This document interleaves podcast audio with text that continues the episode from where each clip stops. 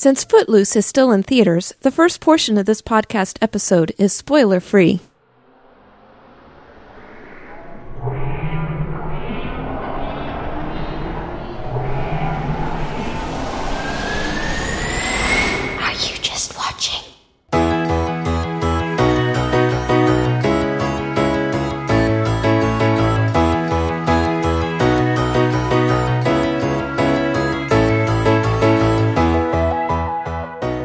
You just watching? Episode 29 Footloose. I'm Eve Franklin. Welcome to the podcast where we share critical thinking for the entertained Christian. Now, I will warn you, in talking about this movie, I will be dealing with a topic that is highly controversial in some Christian circles. So if you don't care to hear a discussion about dance in the Bible, then I recommend that you not listen to this episode. As promised, I am going to keep it spoiler free for the next minute or two. I do want to tell you that Footloose has earned its PG 13 rating. There's quite a bit of violence in this movie, uh, as well as sexual suggestive behavior, lots of bare skin, drugs, adolescent drinking, and a lot of foul language. So if any of that stuff bothers you and you don't want your kids exposed to it, then do keep them away from this film. All, the movie also shows rebellious behavior on the part of teens. It shows teens back back talking adults. Um, I highly recommend that you read Plugged In Online's review of this film, and you can get find a link to that review um, by going to our show notes, areyoujustwatching.com slash 29. So I do recommend that you uh, check out that um, review and or even go see the movie yourself before you would allow your teens or um, children to see it. Um, there are some things that need to be discussed about this movie. That's the whole reason why I am doing this podcast. There's a lot of fodder for discussion regarding um, Christianity, Christian living. Um, there's actually a lot of scripture quoted in this movie, which is rather surprising for the type of movie that it is. One of the main characters is a pastor, and the story centers around a rebellious pastor's daughter. So there is a lot there to discuss. However, if you do allow your children to go see this movie, make sure that you discuss some of the top these topics with your children either before or after so that they understand your perspective on them.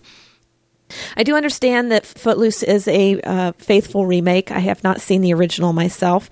I went to the movie with a friend who had seen the original movie, and uh, she said that it was very similar, but that this one was better written and better acted. So um, the other one was probably not so much fun. Now, I I can't discuss anything more about the movie without spoiling the, the story. So, if you don't want to be spoiled, I suggest you turn this off now and uh, view the movie, and then you can come back to, to my review later. If you don't mind hearing some spoiling, um, I actually re- recommend that you go ahead and hear what I have to say about the movie because um, there is some stuff that that you'll want to hear before you go in.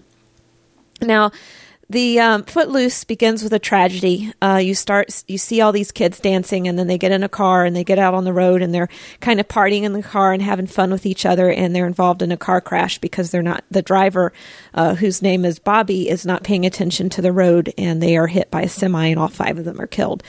And the basic idea of the whole movie is is that this town, the small town in Bomont, Georgia, it's a fictional town in reaction to this death one, of one Bobby, the the driver of the car, was actually the the pastor's um, eldest son. They they actually pass a series of laws in in order to enforce good behavior from their children to prevent such tragedies from happening again. Uh, there's a ban on public dancing. There's a ban on drinking, obviously, and there's a curfew among some other things when Pastor Moore addresses the town council, he's talking about protecting their children from a world full of, quote, evil, temptation, and danger. And then he makes a very interesting quote. He says, We cannot be missing from our children's lives.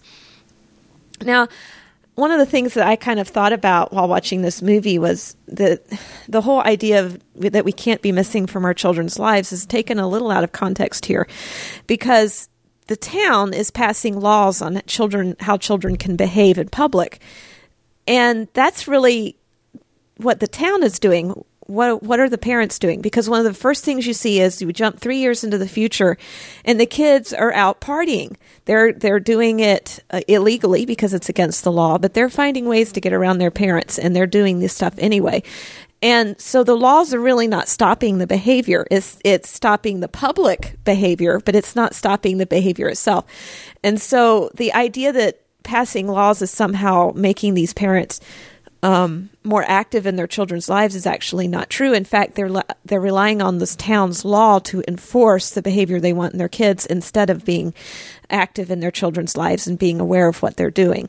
And so I think that in in this case, they're actually seeing um, laws that are passed because they don't want to be missing from their children's lives, but because of the laws, they actually are missing from their children's lives because they are relying on the town's law to protect their children instead of being active and, and knowing what their children are doing the next time we see Pastor Moore, he's giving a sermon, and in his sermon, he's talking about progress. He says that uh, the technology that we use, and I'm paraphrasing him here, uh, make people toot each other out, and that he wants no part of this portal to the world. So we have this this interesting juxtaposition between uh, a pastor who has labeled a lot of things worldly and um, pretty much just outlawed them from his life and from the lives of the people of his congregation and of the town. However, we see his daughter Ariel is actually very rebellious. In, in fact, there's a point later on in the movie where she blames him um, for all the strict rules because she says she blames that he's these laws, making these laws because of what happened to Bobby, is actually blaming Bobby for the behavior that led to the laws. Um, her point is is that she's saying that uh, no, everybody remembers Bobby because of the laws, not because of anything that good had happened in his life. Because he was a good student and he was a good athlete and he had all these things going for him positively, and because he made a bad decision while driving a car full of youth. Uh, that they all got killed. Now everybody remembers him as the reason why they have all of these strict laws. And so he's not remembered for the good things in his life. He's remembered for the bad things. Now, this discussion comes up in the midst of a scene where the pastor is actually uh, blaming Ren for Ariel being uh, beaten up. She's actually been hit a couple times by her boyfriend, who is not Ren. And I do notice that Ariel never actually says that Ren wasn't the one that did it, but she uses that as an occasion to blame her father for blaming Bobby and saying, You always find someone to blame for something. And she's wanting him to see that sometimes you can't just assign blame to individuals. Now, it's interesting that um, we're dealing with kind of a town that's uh, living in a bit of a theocracy. They've got the, the pastor of the church is sitting on the town council, and he's helping to uh, make decisions that kind of regulate, legislate morality in the town. Now, Ren, when he comes in, he's he's from Boston, Massachusetts. He's he's from a totally different culture. He's moving from the north to the south, um, from the city to a small town. There's just a lot of um, a lot of a culture shock for him to deal with. At one point, he's having a discussion with his uncle about um, what's going on in the town. He says he's he's he's like we don't we live in a country where there's separation of church and state? Now, you don't want to get me started on that soapbox because we actually don't live in a country that has a separation of church and state. That is not in our Constitution, but that's another soapbox, and I won't get on it for now. But in this case, his uncle responds, Well, what does the church have to do with it? Well, Ren brings up the fact that, that in this particular area, you can't buy beer on Sunday. And his uncle replies, Well, Sunday is God's day. You buy your beer on Beer's Day, which is Saturday. It says it in the Bible. God says it, I believe it, and that settles it. Now, actually, it doesn't say you can't buy beer on Sunday in the Bible. And there's a lot of this. Um, you know, we, we do it because that's what the Bible says, kind of a mentality presented in this movie that is actually not scripturally accurate. And um, I think that it's a good reminder that we should be Bereans and search the scripture uh, to see if these things be sold. We shouldn't just take the word of other people when they tell us that, well, the Bible says you shouldn't do this. You should actually research it yourself a little bit. Now, one of the things that I think is particularly interesting about this is the fact that he says that um, you don't buy your beer on Sunday, you buy it on Saturday um, in order to stock up so you can drink it on Sunday. And it kind of reminds me of the scripture. Um, actually, it's Jesus talking here. He says, What comes out of a person is what defiles him. For from within, out of the heart of man, come evil thoughts, sexual immorality, theft, murder, adultery, coveting, wickedness, deceit, sensuality, envy, slander, pride, and foolishness. That's Mark 7 20 through 22. Now, I bring this up because in this instance, we have a, le- a law that's telling people how to behave, but they don't necessarily follow that law all the all the all the time. They only follow it when the law tells them that they can do it. Like the buying of beer, it's like you can't buy it on Sunday, so you buy it on Saturday. It doesn't necessarily stop them from buying beer and becoming drunk and doing all the things that come out of an abuse of alcohol, but it tells them when they can do it. So they haven't actually stopped the bad behavior. They've just moved it to a different day of the week or into as as is per with the dancing in this movie um, to an illegal parts of um, back people's back rooms or whatever. In fact, uh, the drive-in theater becomes like a an, an illicit dance spot because when the police aren't around, they they pipe the music through the speakers and the kids can dance next to their cars. Now, I it, it's one of those things where you can't regulate morality. You have to change the heart. Because as Jesus had reminded us in Mark, in that scripture there, that um, it's not what's on the, how do we behave on the exterior or how we dress or do any of that stuff that defines a person. It's what comes out of the heart. And we have to recall, remember that you can't make people um, behave in a moral way if they don't have moral hearts. And the and it's what it's it's in our hearts that creates that moral behavior. In a way this movie really brings that out because they've passed the laws but the laws really don't work. Now there was another instance in this movie where um, uh, Ren is talking about talking to his friend about um, about the laws and he says well laws are meant to be challenged. They aren't set in stone. And his friend is being a little funny and he replies well the 10 commandments were in stone. I think that that's another reminder that there is a difference between public law the laws that we create for ourselves and the god's law which is the law that he ordained onto us. And they are different laws. I mean uh, the town may say you shall not dance but that's not actually in uh, the Ten Commandments. That's not one of the shout nots. And we have to be um, careful in how we uh, use and abuse Scripture to make our own points. And you see that later on in this movie because there is quite a bit of Scripture quoting going on in this movie. Now, I want to deal just a little bit more with the relationship um, of uh, with the person of Ariel and her relationship with the people around her. Um, she has this conversation with her boyfriend. Now, she's dating unknown to her father because he would be completely against it. She's dating an older man who's a race car driver, and he um, is basically um, just using her. She's she's the one of the racetrack sluts who comes and, and hangs out. And um, there's a scene where um, they're alone together making out, and it, and it is a sexual scene. Um, and she she she says yellow flag yellow flag and she stops because he's getting a little too close for her comfort. And and he says you know are you the preacher's daughter or are you the rebel child? And she says well i'm not a child. And he says well prove it. And then she says close the door and you get the impression that they go ahead and have sex which is bad because she's the pastor's daughter and she's um she's been pushed beyond what she was willing to do because she had already said yellow flag i want to stop um, she was pushed beyond what she wanted to do because she wanted to prove she wasn't a child.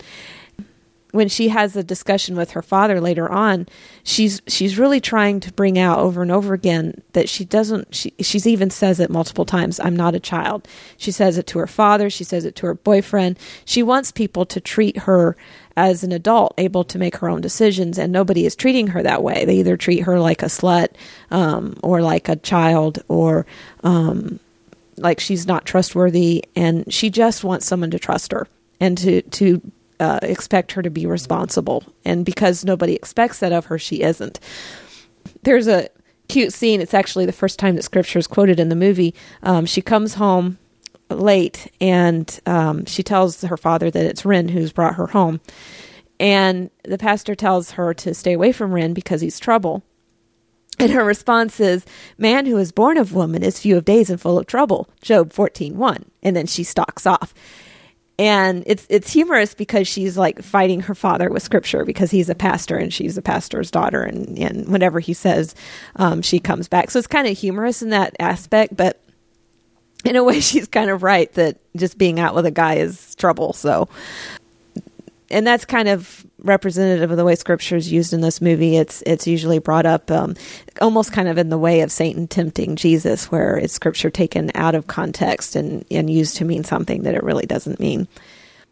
A lot kind of comes out of this um, ongoing conversation between Ariel and her father because there's a situation right after where she's beat up by her boyfriend and she's at the church with her mom and her um, father comes in and, and she's like one of the points that she makes while she's having this discussion with her father which actually kind of is a shouting match and a lot of back talk and but she says she wonders why she can't talk about her problems at church. She said, Isn't that what, what we're supposed to do is talk about our problems at church? She says, I'm so lost. I've been losing my mind. You don't see it. And I hate it when you treat me like a child. Now, this is a situation I think where a father has tried, uh, well, he's actually a pastor, has had a, a bigger perspective on the situation. And in so doing, he's kind of lost sight of his his own daughter and how the the death of her brother has affected her and the laws in the town and, and all the other things that are going on. And I'm kind of reminded, you know, that the Lord, in, in giving us the Bible, He kind of has give, given us instruction on how we're supposed to deal with our children. Um, in Ephesians 6 4, it says, Fathers, do not provoke your children to anger, but bring them up to in the discipline and instruction of the Lord. Colossians 3.21 says, Fathers, do not provoke your children, lest they become discouraged. Now, both of these verses really apply to this, to this um, quote that she gave. She says, I'm so lost, I'm losing your, my mind, and you don't see it. And that, that lostness, that that feeling of of um, of despair and discouragement, and she's really really angry at her father right now, and in this instance, you see that her father has actually provoked her to this position because he has not trusted her and he has not um, taken into account the way things are, are affecting her and her life.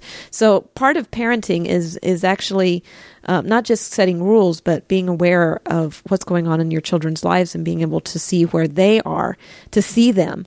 Um, and see how they're dealing with the stresses in their lives and, and not just blaming them for when they do something wrong, but, but seeking to help them through bear their burdens, as it says. We're to bear one another's burdens. When we sin, we're to, to gently lead um, lead each other to uh, to repentance, not not be judgmental and not um, provoke anger. Now, uh, Ariel's mother, the pastor's wife, um, actually comes and talks to him after this fight that they've had, um, and she says, "You know, these maybe these laws were too much too soon. Your obligation was to our daughter. You're a great preacher, but your one-on-one could use some work." And I think in, in, she's and she's actually the one that stands up and makes the town council listen to Ren uh, when he's when he's talking before the council about um, abolishing the ban on dancing. Now, about that, abolishing the ban on dancing, uh, there, this is where the rest of the scripture came in. Um, Ariel gives Ren a Bible to help with his speech before the town council. And um, so he actually quotes scripture when he's talking to the council. Now, first, before before he's even allowed to speak, the pastor comes up and talks about how the town is concerned about spiritual corruption, how dancing can be destructive, and, celebrating certain kinds of music can be destructive. And then Ren gets up when he's the the pastor's wife stands up and says, "I want you to let you know let him have his say," because they were just going to shut him up and not let him talk. And his speech was a little bit, you know, he's like, I know that the job of a parent is to worry, and but the job of a teen is to live life in the very short amount of time that they have before they grow up and become just like the adults, worrying about all the things that is going on in their lives. So it's the time for them to celebrate life, and they only have a very short time to do it. And the the phrase that you see advertised with the movie Footloose is "This is our time," and I think maybe the phrasing of that takes it maybe a little more out of context is actually say the way he actually said it in the in the movie is that um, that he's just kind of pointing out that this is our time to be young. Don't make us old before our time. Now, the scripture that he uses, he, he brings up um, three scriptures Psalm 149 3, let them praise his name with dancing, making melody to him with tambourine and lyre and 2 Samuel 6:14 and David danced before the Lord with all his might and Ecclesiastes 3 4, a time to weep and a time to laugh, a time to mourn and a time to dance. And it, I think that the Ecclesiastes passage is is uh, probably the most uh, applicable to the situation in this town because they have been mourning. the The three years that they've had this ban on dance was uh, a kind of a mourning period over the loss of these five teens. I mean, they would have been graduated from high school by now. They would have been a couple years into college. They would have been pursuing their lives, and they weren't there anymore. And the whole town is still bearing with that shock. And so Ren is kind of stepping up and saying, "We've you've had your time to mourn. I wasn't here when this happened, but he says I see the faces of the of the pictures of these kids in the school, I and I see the impact that it's had on the lives of of the whole town. But now it's time to you know put that mourning behind us and and allow us to uh, celebrate the love of life." However, the town council actually uh, turns down his request to uh, uh, take away the ban on dance. In fact, they, at the end of the movie, they have to move the dance outside of the town limit um, into the cotton uh, cotton mill warehouse. In regards to that dance, uh, Ren actually comes and asks the pastor for permission to take Ariel to it, uh, even though he knows that the the town is not in favor of the dance. And he says if if you don't give me permission to take her to the dance then I won't go myself even though he's been the rallying cry for the even to be allowed to have the dance. Well then they they show a sermon. Actually it's not the sermon it's the pastor standing before the church and he's very quiet for a little bit and then he starts to, to speak, and I didn't get the whole thing written down, but it, it, comes about something like this I've insisted on taking responsibility for your lives. Like a first time parent, I've made mistakes. Do I hold on or trust you to yourselves? Do I let go and hope? If we don't start trusting our children, how can they prove themselves trustworthy? And it was kind of his way of giving blessing to the students to, to or the children to go out and have this dance and then he, he kind of wraps it up by saying, well, just we need to pray for our children that they will make right decisions, that they will be safe.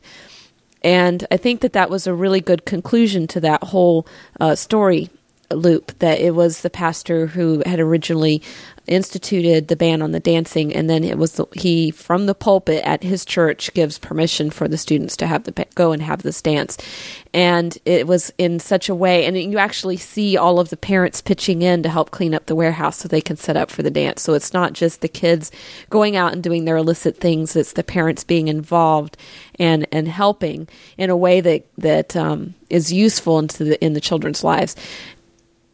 Now, I'm not going to come forward and say that dancing is wrong, and I'm not going to come forward and say that it's right either. I think that, um, as the scriptures that he's pointed out, and there are quite a few more of them in the Bible actually, there's more scriptures about dancing in a good way than there is dancing in a bad way.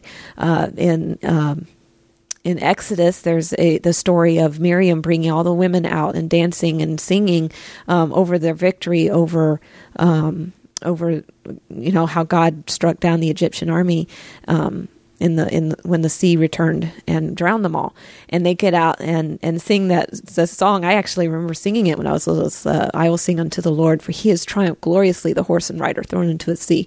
Um, and then there's David dancing before the Lord, and there's all kinds of scripture about you know dancing to show um, your joy in God. And I think that that is when dancing is the most appropriate. It's not that that dancing is is um, always appropriate, but that there is an appropriate place for dancing. Most of the dancing that we have in our culture today could not be considered appropriate. It is very sexual, um, and it's um, as it's even called in this movie, lewd and lascivious. Um, so we have to be careful about how we deal with the topic of dance. And in this situation, they are saying that dance is a celebration of the love of life, and that kids should be allowed to love their, you know, their youth and their life and and whatever. I, I'm not going to take a position on that. That's for each of you and, and the Lord and how you want to deal with that topic. But um, I do know that the Bible only presents uh, appropriate dancing as being the uh, dancing for joy for the Lord. It doesn't necessarily say that dancing is wrong. It says that how you, the purpose of the dance is what's wrong. There is one last thing I want to talk about in this movie. The um, there's a scene. Actually, Ren has come to live in Bomont because his mother has passed away from leukemia, and he's come to live with his mother's brother. And in in coming to live here, he's he's kind of dealt with his own grief because he's had to watch his mother slowly die of leukemia, and he had to put up with it pretty much by himself because his father left as soon as she got sick, and um, and then you have the pastor who's dealing with the death of his son, which is a very uh, intimate and personal uh, grief that um, possibly he hasn't been able to deal with on his own. And, you know, he's uh, been very vocal in the town about needing to pass laws and stuff, but he hasn't actually dealt with that on his own it's kind of an interesting discussion that the two of them have. They kind of find that common ground over the death of a loved one. And Ren makes a very interesting point. He says death is on its own clock. Um, he thought that he was going to have a chance to say goodbye to his mom, but he actually didn't. Even though it was a slow illness that took her over a, a period of time, he missed that opportunity to say goodbye to her.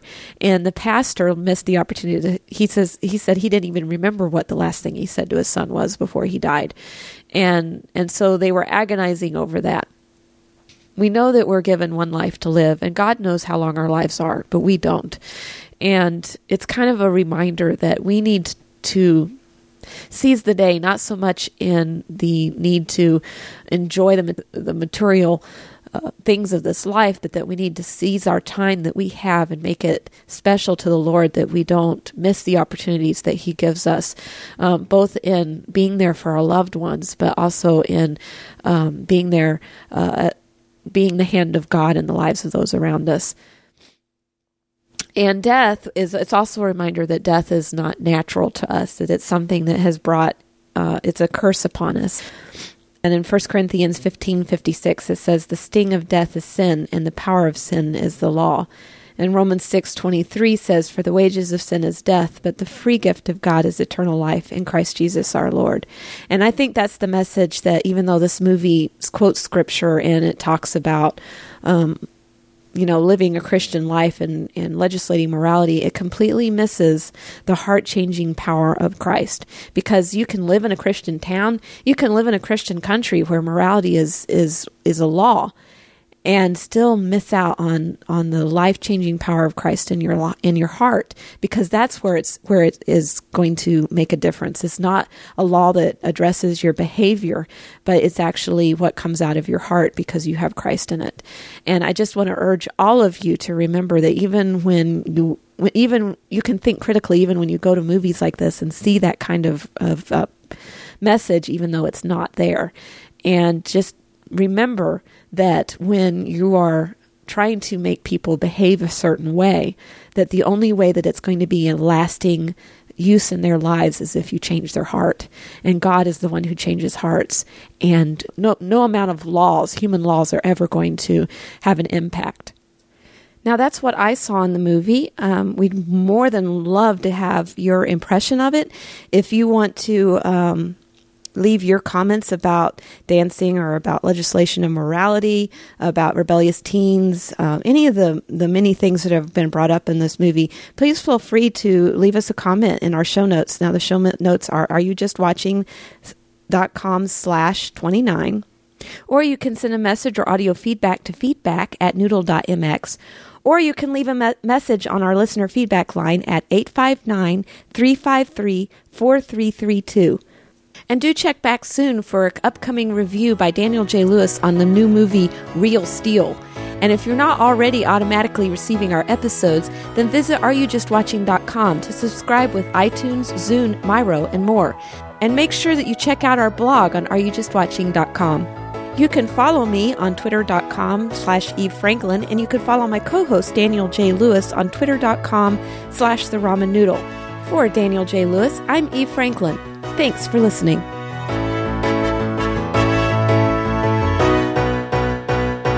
And don't just watch. Are You Just Watching is a proud member of the Noodle Mix Network at noodle.mx. Our opening vocal talent was thanks to Mariah. The theme song is used courtesy of Answers in Genesis. For more great podcasts like this one, visit the Noodle Mix Network at noodle.mx. That's noodle.mx.